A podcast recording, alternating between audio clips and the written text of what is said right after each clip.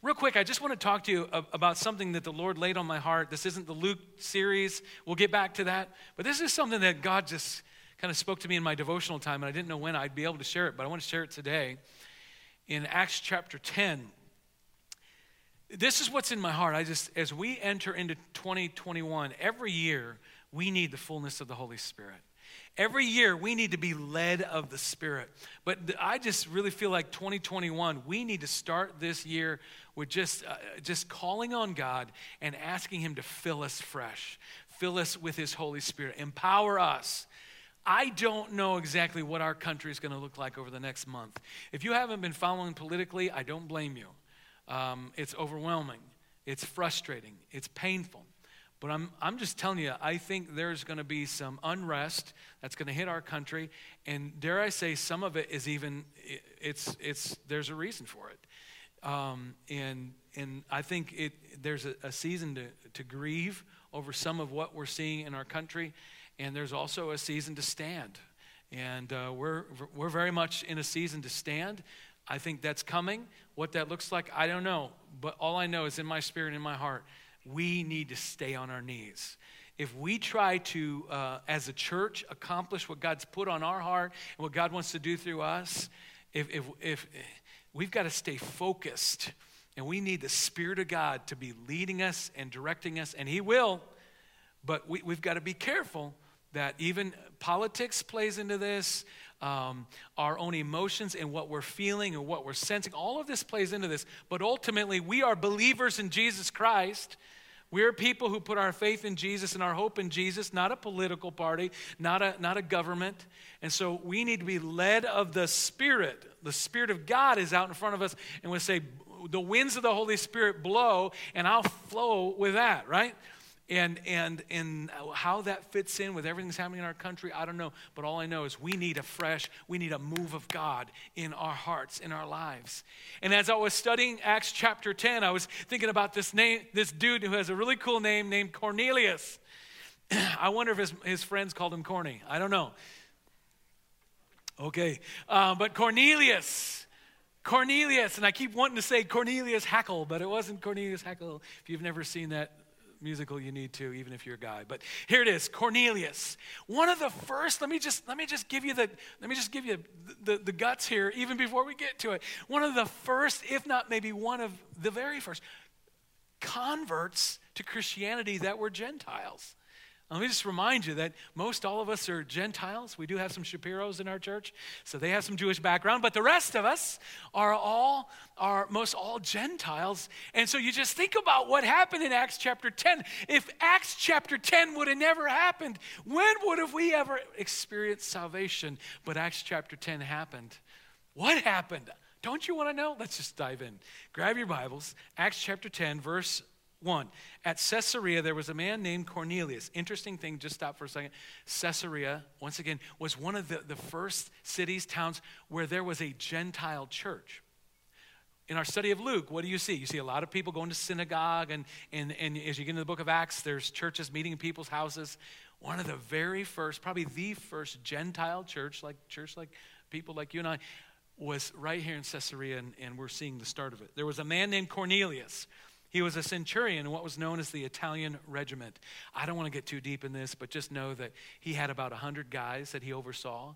The idea that he was in the Italian regiment spoke to maybe he had up to 600 guys. And he would be spending time between here and Rome. Here and Rome. Caesarea is, um, ah, I should have brought my maps. Ah. But uh, anyhow, it was a jog over to Rome. So you see how the Lord was setting him up already. Because I already told you, uh, Cornelius gets saved. He gives his life to Christ. He gets filled with the Holy Spirit, and God set him up to be a missionary, even though he was, he was a soldier, right? Because he's traveling over to Rome, probably sharing the gospel all the way there, all the way back. It was amazing how the Lord used him. Verse 2 He and all his family were devout and God fearing. He gave generously to those in need and prayed to God regularly. Um, let me just say something. I'm not going to stop at every verse, but I just got to say one more thing. Jump, jump over to uh, verse 22. I don't know if this will be on the screen, but look at verse 22. The men replied, uh, We have come from Cornelius the centurion. He is a righteous and God fearing man who is respected by all the Jewish people. Stop. I just wanted you to see that. Even though Cornelius is a Gentile, interesting, he's respected by the other Jews, by the, excuse me, not the other, by the Jewish people. He's very highly regarded and highly respected. Number three, uh, and let's go all the way to verse eight here. Don't, don't let me stop. Just say, no, keep going. One day at about three in the afternoon, he had a vision. He distinctly saw an angel of God who came to him and said, Cornelius. Cornelius stared at him in fear. What is it, Lord? he asked.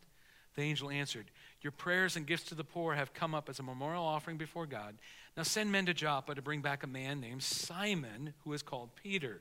Okay, now we're connecting it. Simon Peter. Okay. Verse 6 He's staying with Simon the tanner. Two Simons here. One Simon Peter, and then there's Simon the tanner, whose house is by the sea. And when the angel who spoke to him had gone, Cornelius called two of his servants, a devout soldier who was one of his attendants. He told them everything that had happened and sent them to Joppa. Long story short, Cornelius has a vision and has a vision that he needs to connect with this Simon Peter guy, right? And so he sends his, uh, his dudes, his guys, and says, Go. Now, listen, that's not where it stops because now you get to Simon Peter, verse 9. Look at it. About noon the following day, as they were on their journey and approaching the city, city Peter went up on the roof to pray. Stop. Is it, oh, no, no, now we can stop. Now we can stop. Thanks, though. Isn't it interesting that both of these visions happened at a time when both of these guys were what? Praying. I'm telling you, God speaks when we pray. Do you let Him? Do you let Him? Next week, I've got Pastor Jeremy who's going to, I've got, we've got Pastor Jeremy is planning on bringing a message on prayer. The following week, I'm going to bring a message on prayer. I hope you really tune in because God wants to speak if we let Him, if we listen. He'll speak to us.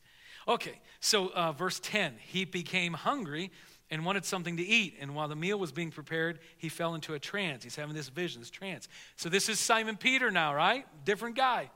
He saw heaven open and something like a large sheep being let down to earth by its four corners. It contained all kinds of four footed animals, as well as reptiles of the earth, birds of the air. Then a voice told him, Get up, Peter, kill and eat. Now, in my Bible, it's in red. You know what that means? That's Jesus. Verse 14 Surely not, Lord. Peter replied, I have never eaten anything impure or unclean. Verse 15 The voice spoke to him a second time Do not call anything impure that God has made clean. Very important. I'll tell you why in a second. This happened three times, and immediately the sheet was taken back to heaven. While Peter was wondering about the meaning of the vision, the men sent from Cornelius found out where Simon's house was and stopped at the gate. They called out asking if Simon, who was known as Peter, was staying there. And while Peter was still thinking about the vision, the Spirit said to him, Simon, three men are looking for you. So get up, go downstairs, don't hesitate, go with them, for I have sent them. Let's just stop for a second. Um, I, a couple things I, I want us to, to think about. The idea for Peter, a Jew, you go all the way back to the book of Leviticus in the Old Testament, and there were ceremonial laws that, hey, uh, for God's people, the Jews, um, they weren't supposed to eat a certain kind of animal. There were certain kind of foods that were off limits. Don't do it. Peter has a vision in this strength. And what is it? God says, no, eat. And what is Peter's response? I would never do that because that's unclean. And then what God says, do not call anything impure that God has made unclean. So, because these animals were prohibited by God's law, Peter first was like, no, but Peter had never eaten of any of these things that had been put before him. So, what God was basically doing here, there was a bigger thing we'll get to in a second, but God was basically nullifying the Jewish diet laws, and by that, God was preparing Simon Peter to meet not just an un, eat an unclean animal, but to meet an unclean Gentile. You see, because the Jews at this time, the Jews at this time wouldn't have, it wouldn't have been right to have fellowship with, with a Gentile, with people that weren't Jews. In fact, look, look in your Bibles. Look in your Bibles. Peter went down, verse 21, and said to the men, I'm the one you're looking for. Why have you come? The men replied, We have come from Cornelius, a centurion. He is a righteous and God fearing man. We've read this already. A holy angel told him to have you come to his house so that he could hear what you have to say. Then Peter invited the men into the house to be his guests. Oh, Peter invited, Peter, a Jew, invited Gentiles to come into his house. You didn't do that. Gentiles to a Jew were unclean. Let's keep reading. The next day, Peter started out with them. Some of the brothers from Joppa went along. The following day, he arrived in Caesarea. Cornelius was expecting them and had called together his relatives and close friends. As Peter entered the house, Cornelius met him and fell at his feet in reverence. But Peter said, Oh, come on, guys, stand up. Sam, no, no, no. I'm just, I'm, I'm a mere man myself. Verse 27. Talking with him, Peter went inside, found a large gathering of people. He said to them, You're well aware that it is against, Peter explains, Peter explains, You are well aware of the gravity of this situation, is what he's saying. He said to them, verse 28, You are well aware that it is against our law for a Jew to associate with a Gentile or visit him. But God has shown me that I should not call any man impure or unclean. So when I was sent for, I came without raising, raising any objection. May I ask why you sent for me? So this is what I want you to get. Peter's vision, it was about more than food. It was about God saying, listen, you've been ministering to the Jews. You've been in fact, you've minister, you ministered. Um, some of the disciples ministered to, in Samaria, right? And um, and they started getting saved. But even the Samaritans were. I know this is a bad way of saying it, but they were half half Jew, half half um, uh, Gentile. So they were a mix. They were a mixed race. So even that, because they had some Jewishness in them, there was this, uh, well, I don't know. Okay, well, yeah, the Samaritans were saved. I think they even ended up sending Peter and John, as I remember, to go and pray for them that they might be baptized and filled with the Holy Spirit. And so there was affirmation of the Samaritans. But up until this point, you see, God was wanting to, to reach all people, right? He's wanting to take the gospel to all lands and everyone to hear the gospel message. And so part of that was going to be what? Is going to be taking it to the Gentiles. And so he's expanding Peter's vision here. And I don't know if maybe some of you, you you've got your heart, some of you, you have such a burden for your family to be saved. Rightfully so. Don't stop praying for your family. But can I tell you, God wants to expand your vision. And He wants to give you a vision for people beyond just your own family, your neighbors, your friends, other people that that they would you would have that same heart and passion and desire that they would come to know Christ as well. Okay, so so um, you see all this this happening. So Peter says, "Why did you send for me?" Peter's like, "You understand? This is already this is crazy. I mean, in essence, that's what Peter. Did. This is nuts. That I am even here. That you came to my house. That I invited you in. Now I'm in your house. This just doesn't happen. This is a God thing. Tell me what's going on." And so Cornelius then explains, well, this is the vision that I had. Um, goes on to explain. Let's jump to verse 33. So I sent for you immediately, and it's good of you to come. Now we're all here in the presence of God to listen to everything the Lord has commanded you to tell us. What did God command him? Uh, what, what, what, did, what did um, Simon Peter then share with them? I'll tell you exactly what he shared. It's the gospel message. Look at it. Verse 34. Then Peter began to speak. I now realize how true it is that God does not show favoritism, but accepts men from every nation who fear him and do what is right. You know the message God sent to the people of Israel, telling the good news of peace through Jesus Christ, who is the Lord of all. You know what has happened throughout Judea, beginning in Galilee after the baptism that John preached, how God anointed Jesus of Nazareth with the Holy Spirit and power, and how he went around doing good and healing all who were under the power of the devil because God was with him. So let's just stop for a second. You guys know about Jesus, and I think the answer probably to, um, to Cornelius and his family, his friends, yeah, yeah, we've heard of this Jesus. In fact, we saw him, and my cousin Shlomo saw him one time do some miracles. It was amazing. We just had, yeah, we had a lot of, a lot of, we, we heard a little bit. Okay, um, he was anointed, Holy Spirit and power. Do you remember all those miracles he did? Yeah, I heard about this Jesus. He did these miracles. Okay, but it didn't stop there. Look at verse 39.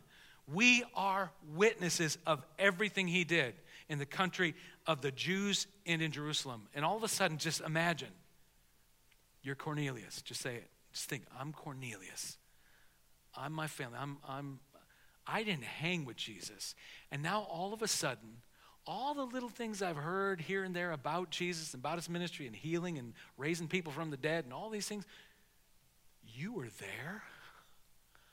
I mean, I've, I've met some people that were at some pretty historic. I have a brother in law, Chad McAtee.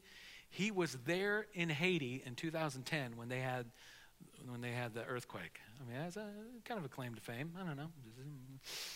Maybe not.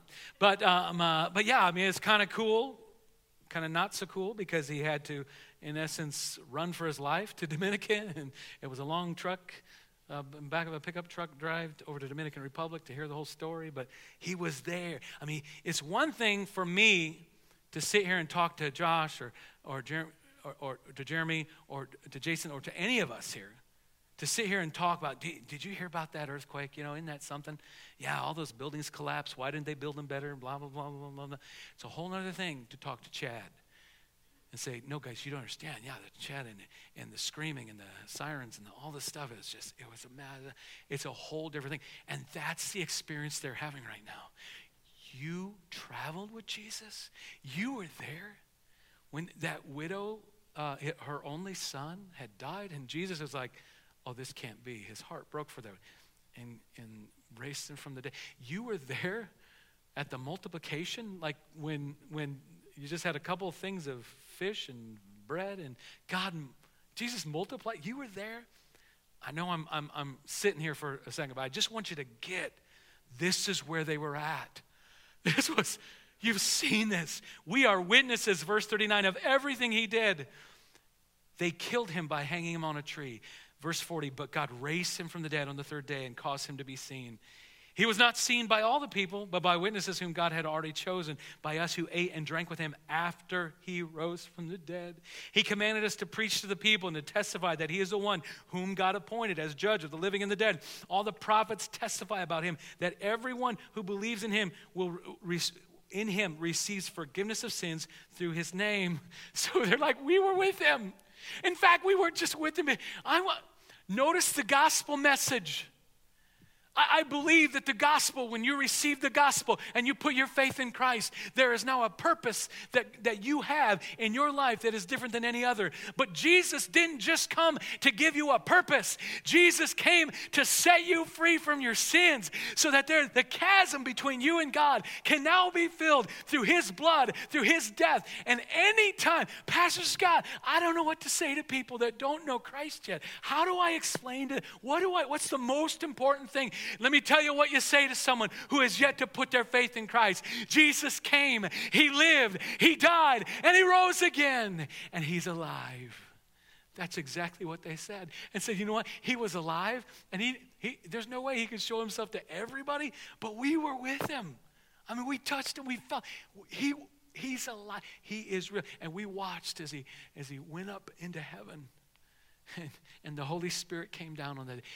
They're explaining all this. And somewhere in here, in fact, I'm just going to have you jump over to, to Luke, uh, excuse me, Acts chapter 11. Look at Acts chapter 11, verse 17.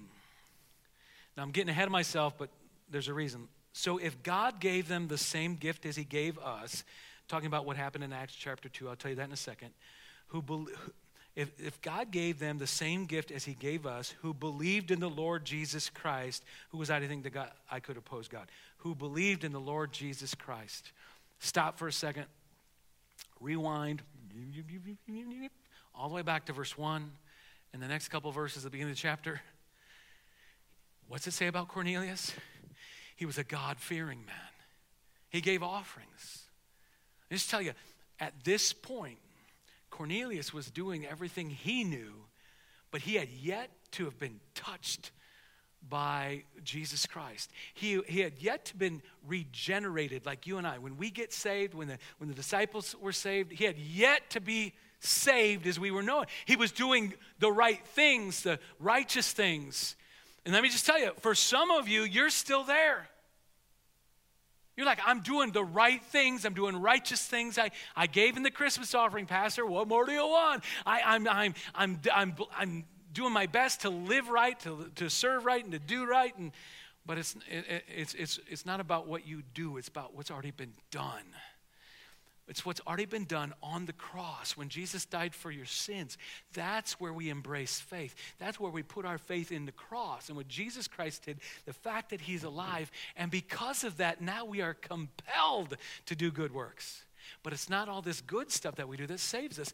And so Cornelius and his household had yet to hear the truth of Jesus Christ regenerating your heart. They had yet to hear that your salvation with God, that your relationship with God isn't about externals. Now it's about internals, about you putting your faith in Christ.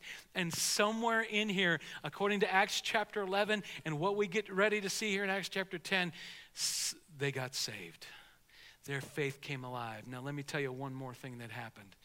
Because in verse 44, this is what it says While Peter was still speaking these words, the Holy Spirit came on all who heard the message. The circumcised believers who had come with Peter were astonished that the gift of the Holy Spirit had been poured out even on the Gentiles, for they heard them speaking in tongues and praising God. Let me just stop for a second. There were all these people that came with Peter, and they were honestly skeptical. Uh, we're going to go to a Gentile's house, Cornelius, all his family, his friends. We're going to minister. Uh, this just feels a little awkward. I'm not used. This is outside my comfort zone. But God had called them. He prepared them. That's why the visions is because God got a hold of them and said, "Listen, you got to you got to do this." And so they, it, it says that um, the circumcised believers, these were the Jewish believers, were like, astonished. They were astonished on a couple fronts. They couldn't believe these people had experienced salvation. These people put their faith in Jesus, the cross, and the resurrection. They, they were saved. But not only that, up until this point, there was a second work of the Holy Spirit. Most of you, you've heard me teach on this before, but let me just say it again. The moment you and I are saved, you know what happens? There's a flame.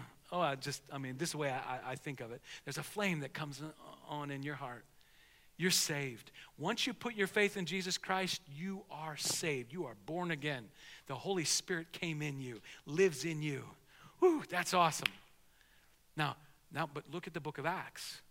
Because in Acts chapter 2, chapter 1 and chapter 2, you got all these disciples who Jesus had breathed on, had they regenerated, they were saved. The Holy Spirit had already come in their life. They, they were regenerated like you and I. But what does Jesus say? Jesus says, Yeah, hold on. I want you to wait here. In fact, I think I've got this in Acts chapter 1, verse 4. Look at this. It's on the screen. It will be if it's not there yet. On one occasion, while he was eating with them, he gave them this command. This is Jesus after post resurrection. Do not leave Jerusalem, but wait for the gift my father has promised, which you have heard me speak about. For John baptized with water, but in a few days you will be baptized with the Holy Spirit. But you will receive power when the Holy Spirit comes on you, and you'll be my witnesses in Jerusalem. It's very important that you understand something here. These are people that were already saved. These are people that had already been regenerated. The Holy Spirit, the flame of the Holy Spirit, was alive in their heart. And Jesus is saying, But wait here because I'm going up and I'm going to pour out the Holy Spirit. I'm going to I'm going to let it rain like we sang about, sang about a few moments ago. I'm going to ask the Holy Spirit to come and fill you, baptize you, come on you, come upon you. The Holy Spirit came on all who heard. You see, when we get saved, the Holy Spirit comes in us and, and is in us and we're, we're regenerated, we're saved. But in Acts chapter 2, what happened? The Holy Spirit came on them. In Acts chapter 10, what happened? The Holy Spirit came on them. In Acts chapter 19, what happens? The Holy Spirit comes on the elders in Ephesus. They were baptized, they were filled with the Holy Spirit, they were baptized with the Holy Spirit, they received the gift of the Holy Spirit. All that to simply say this friends, You've heard me preach this before, but let me just say it again. There is a definitive second work of the Holy Spirit that God has for you. There is a baptism in the Holy Spirit. It will not make you more or less saved. It's all about Acts chapter 1, verse 8. And you shall receive power when the Holy Spirit comes, not in you, but on you. And I don't know about you, but I want all the power of God I can possibly have. Have you received since you've believed? That's what Paul asked.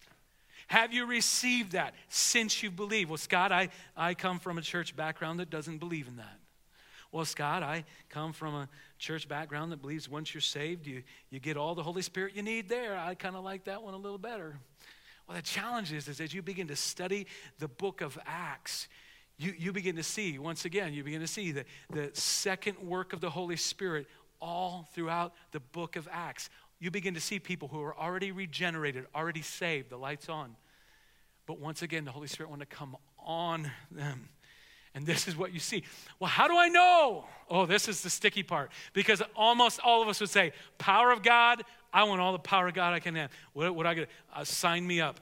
I want to see God move in my generation. I want to see God move in my family. I want to see God move in my community. Sign me up.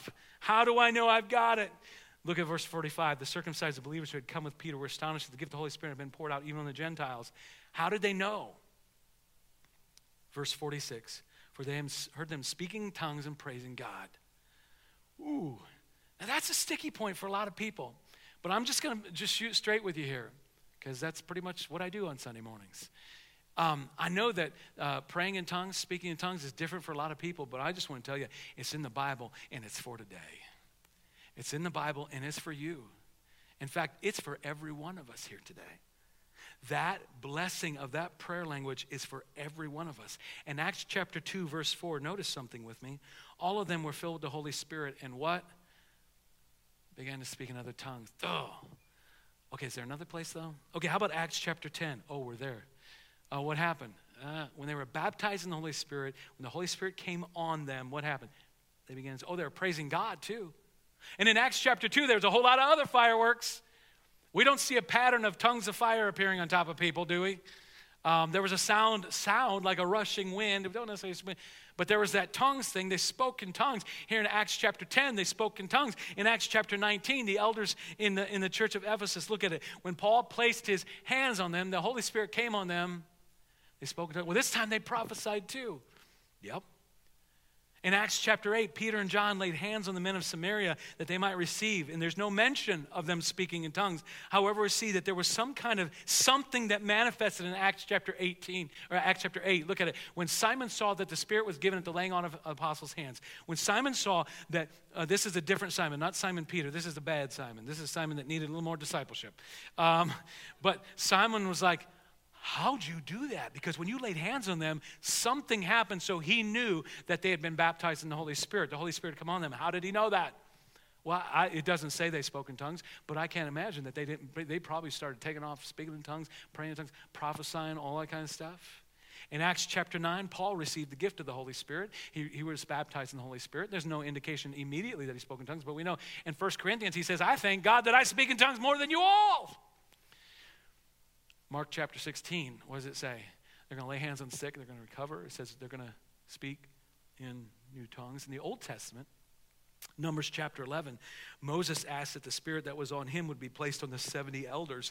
And when the spirit came on those 70 elders, you know what they did? They began to prophesy.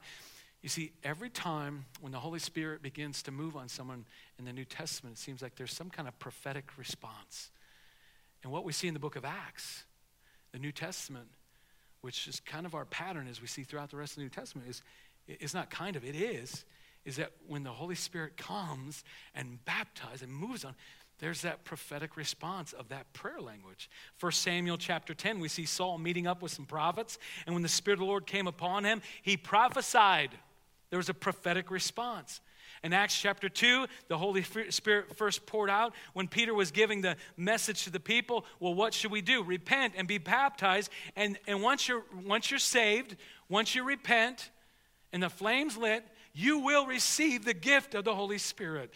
What's your conclusion here, Scott? Listen, um, I just want to encourage you. As we pray, even today, and as we pray in the month of January, I want to encourage you don't seek to pray in tongues. Don't seek to, um, uh, God, I, I, want that prayer language that Pastor Scott talks about. I'm, I'm like the Apostle Paul. In, in, uh, no, let me rephrase this. Um, when the Apostle Paul says, I thank my God that I speak in tongues more than you all, I, I'm, I'm right there with him. I, am right there with him for much of his teachings. But I'm no Apostle Paul. Hear me. I'm not trying to say that. I'm just saying, in that, I, I absolutely believe that one of the blessings to your prayer life and to my prayer life is to be able to pray in the Spirit, be led of the Spirit. You see, when, when I pray in my prayer language that God gave me when I was 13 years old, when I got baptized in the Holy Spirit, when I pray in my prayer language, the Holy Spirit is interceding through me. I, there's times I don't even know what I'm praying, and I'll just pray in my prayer language, and all of a sudden the Holy Spirit will show me this is what you're interceding for. It happens all the time. And I just, I, it just brings a whole new dynamic to that. There are times when you are so over, you don't even know what to pray. You ever been there? And I'm telling you, that's when I pray in, in the Spirit. I pray in my prayer language. And I realize for some of you, this is just out there. And you're just not, I don't know, but, well, don't take my word for it. This is, this is what I want to encourage you. Take Scripture for it. Dive into Scripture and just see. And I know some of you are like, well, Scott, okay, are you saying that if I don't speak in tongues, and I was never baptized in the Holy Spirit. And you're like, listen, I, I'm, I'm just, I'm over that conversation. I'm over that argument. I, all, this is what I know. I know what the Word of God says. And the Word of God says um, that when they were baptized or filled with the Holy Spirit, at some point, I, I see it as immediate. They began to speak in other tongues.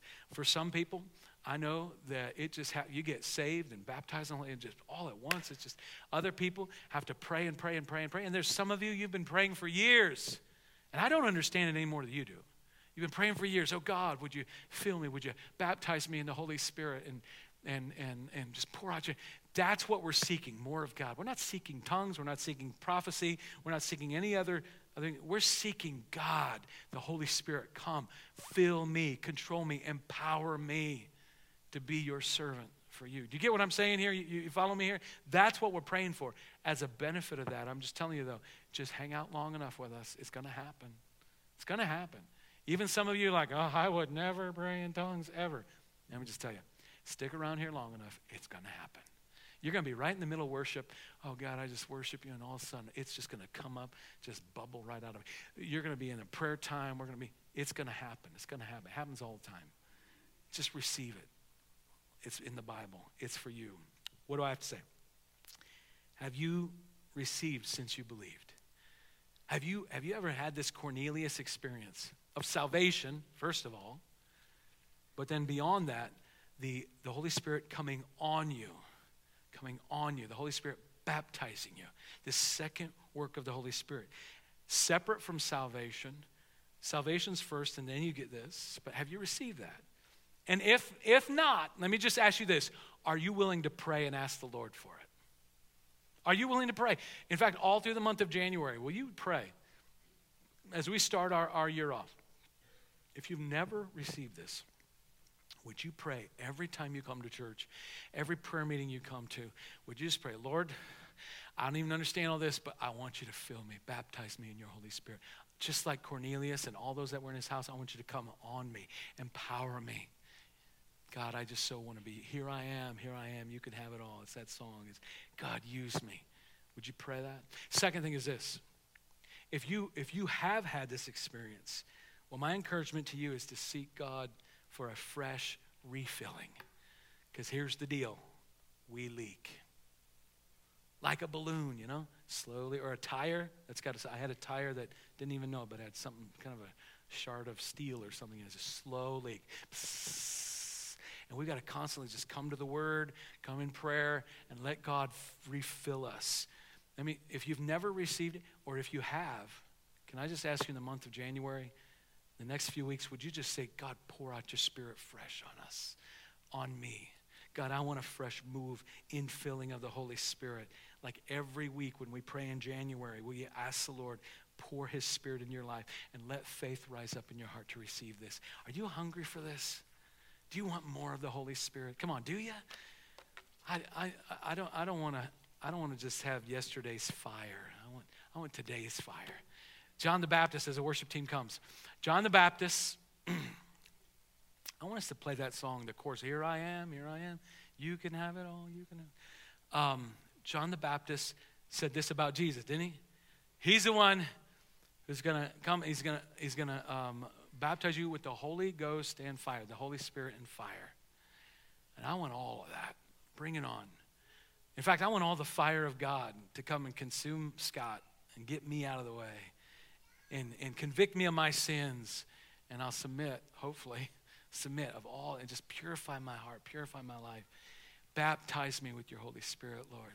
Would you stand with me?